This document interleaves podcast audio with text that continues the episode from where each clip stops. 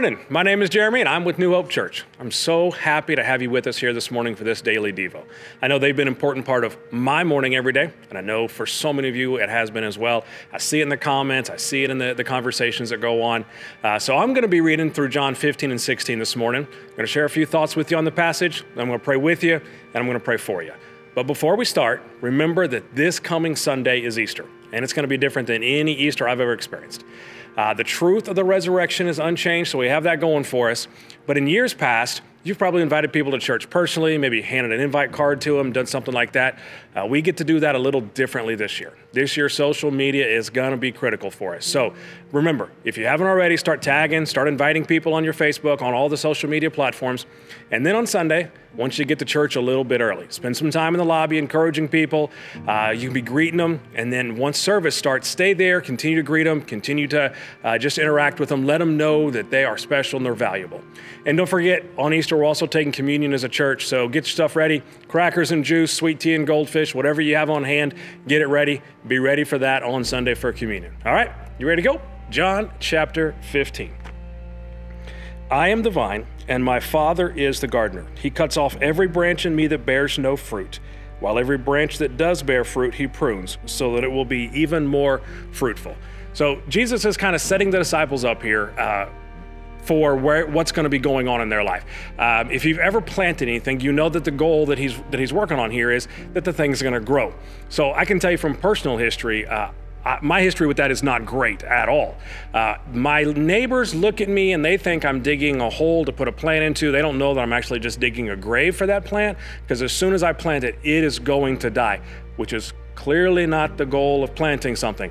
Uh, Jesus knows that. He wants, uh, he, he wants this thing to, to be fruitful and successful because he is only a few days away from actually figuratively planting the disciples into the world. And he wants them to bear fruit while they're here. So he's going to spend a little bit of time uh, in this chapter laying out kind of the plan for growth and how they're going to do it. All right, let's jump in in verse 3.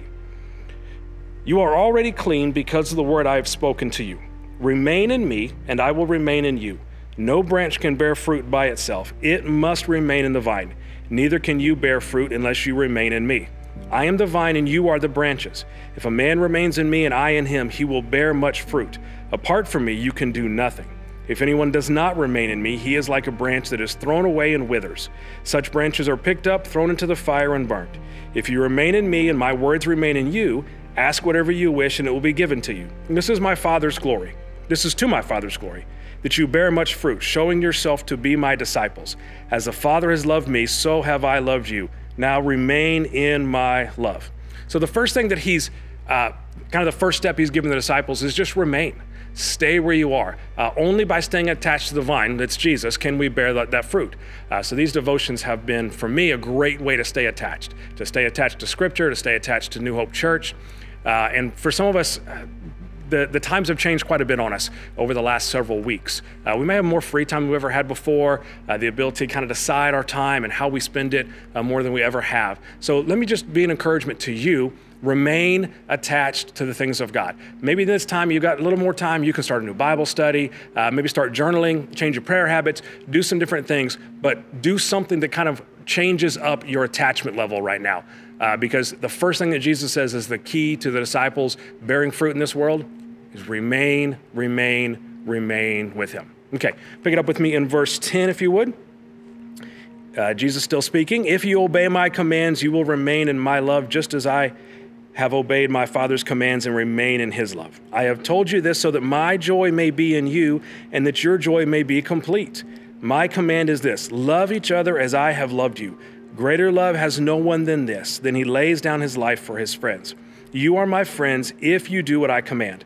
I no longer call you servants because a servant does not know his master's business. Instead, I have called you friends, for everything that I learned from my Father I have made known to you. You did not choose me. For a minute, how awesome is it that we never had to choose Jesus? He chose us well before we even knew what we were doing. Okay, pick it up with me. You did not choose me, but I chose you and appointed you to go and bear fruit, fruit that will last. Then the Father will give you whatever you ask in my name. This is my command love each other. So Jesus starts off by saying, Hey, if we want to bear fruit to the disciples, you want to bear fruit in this life.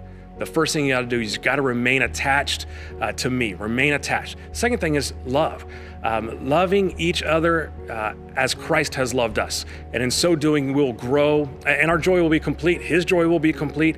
As we remain attached to Christ, uh, we will find an incredible number of chances to love other people. And right now, loving them looks different than it may have a few months ago, and it looks different than it will uh, in the next few months. Uh, right now, loving somebody could be uh, picking up the phone and calling them mowing their yard, uh, picking up some groceries, praying with them, praying for them. It looks different right now than it really ever has in the past, uh, but be creative. Keep loving people as Christ has loved you, because that is really going to change the world right now. Keep loving people. All right, pick it up with me in verse 18, if you would. If the world hates you, uh, now that we're done with love, let's go right into hate. Yeah. If the world hates you, keep in mind that it hated me first. If you belong to the world, it would love you as its own.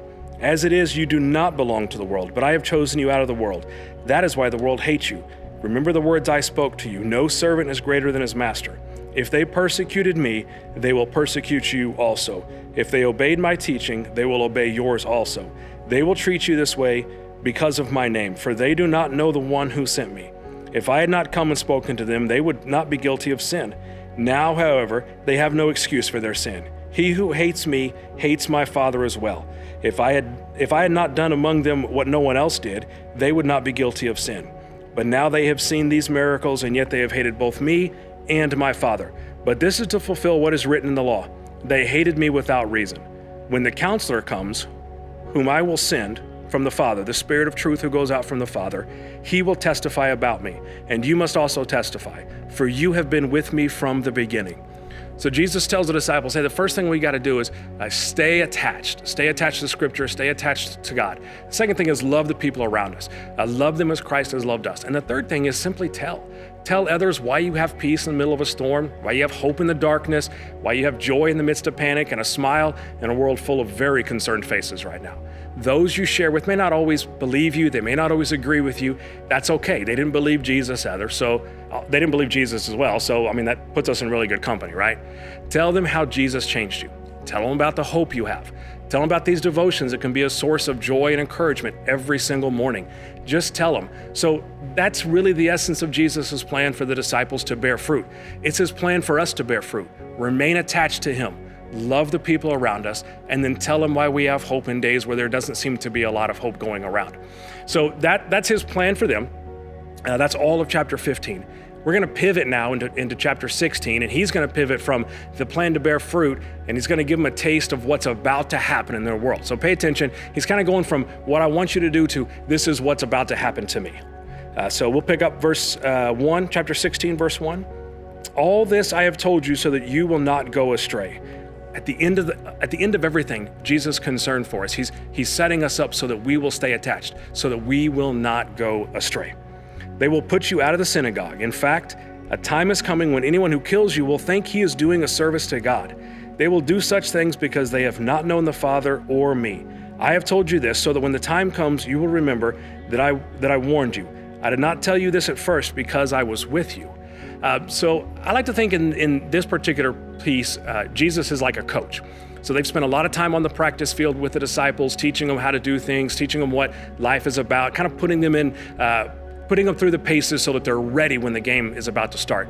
Well, they've been practicing for a while and it's about to be game time. Their, their whole world is about to change. So it's time to take the lessons from the practice field and apply them in real life. So he says, I didn't tell you this before because you weren't ready. I wasn't ready, I was with you. But now I'm about to tell you some things that you're going to need to be ready for. So we'll pick it up in verse 5. Now I am going to him who sent me, yet none of you ask me, Where are you going? Because I have said these things, you are filled with grief. But I tell you the truth.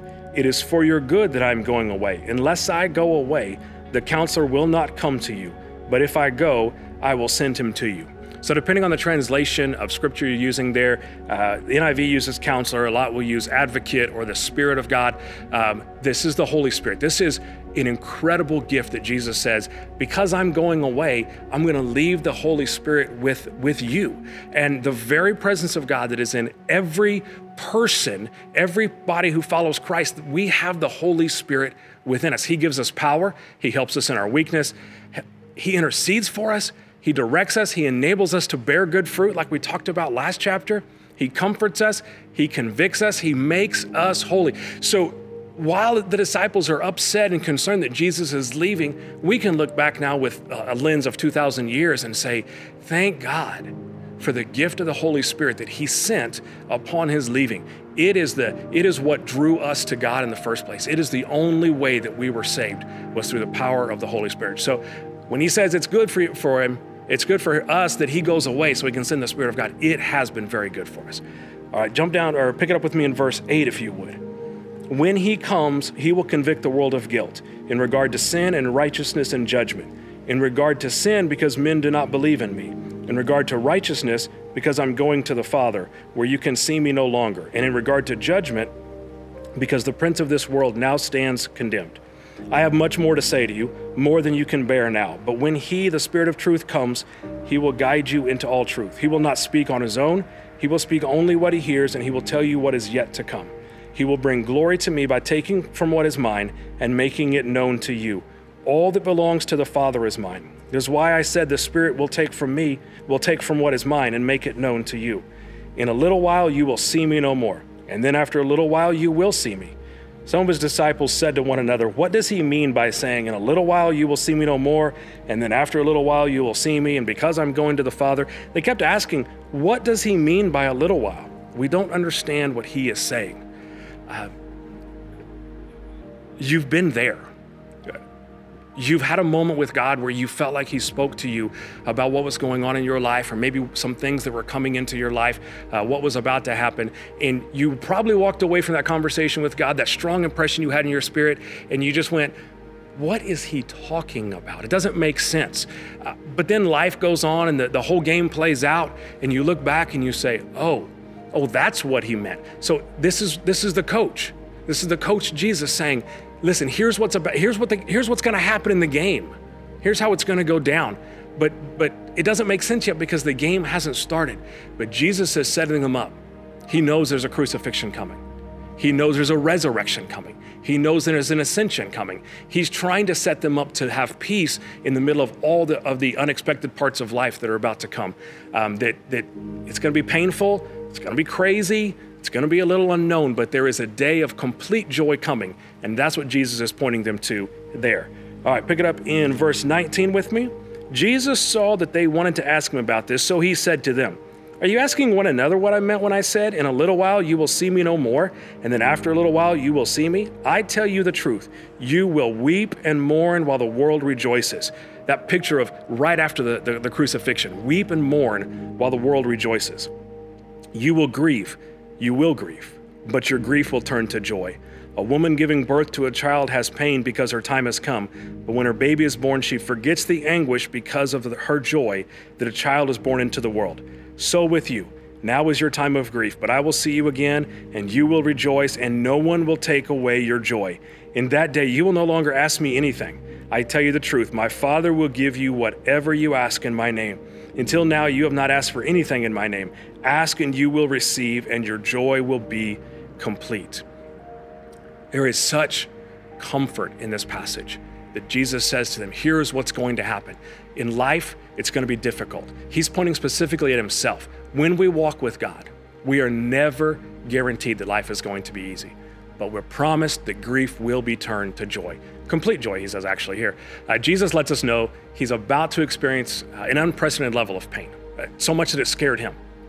But that pain will end up in our, in our favor. That pain will end up in our forgiveness. So he's willing to go through the grief, he's willing to go through the pain because you and I are on the other side of that pain. Our forgiveness stands on the other side of that pain.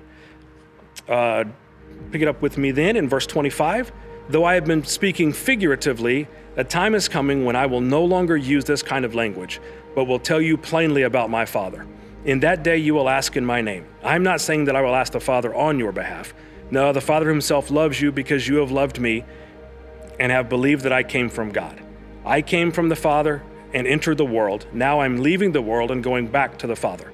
Then Jesus' disciples said, Now now you are speaking clearly and without figures of speech. Now we can see that you know all things and that you do not even need to have anyone ask you questions. This makes us believe that you came from God. So now, now we get to see kind of this uh, insight into the disciples when they said, What's he talking about? We don't, what, what is God preparing us for? What is Jesus trying to get us ready for? And then that moment begins to uh, kind of unwrap for them. And they go, Oh, now we begin to understand what you're talking about.